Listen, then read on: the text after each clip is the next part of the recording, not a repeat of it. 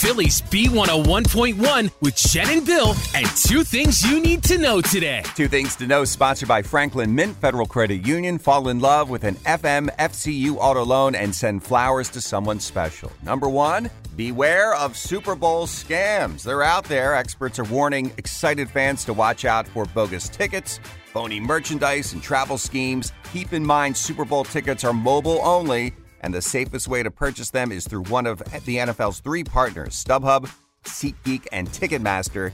They also warn against phishing emails and texts sent by cyber thieves looking to steal your information.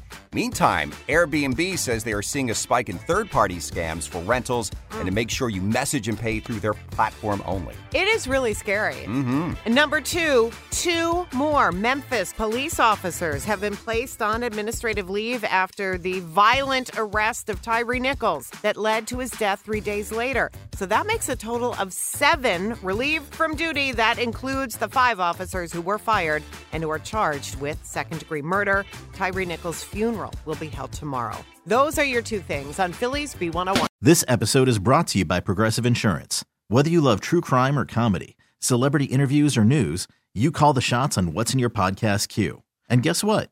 Now you can call them on your auto insurance too with the Name Your Price tool from Progressive. It works just the way it sounds. You tell Progressive how much you want to pay for car insurance, and they'll show you coverage options that fit your budget.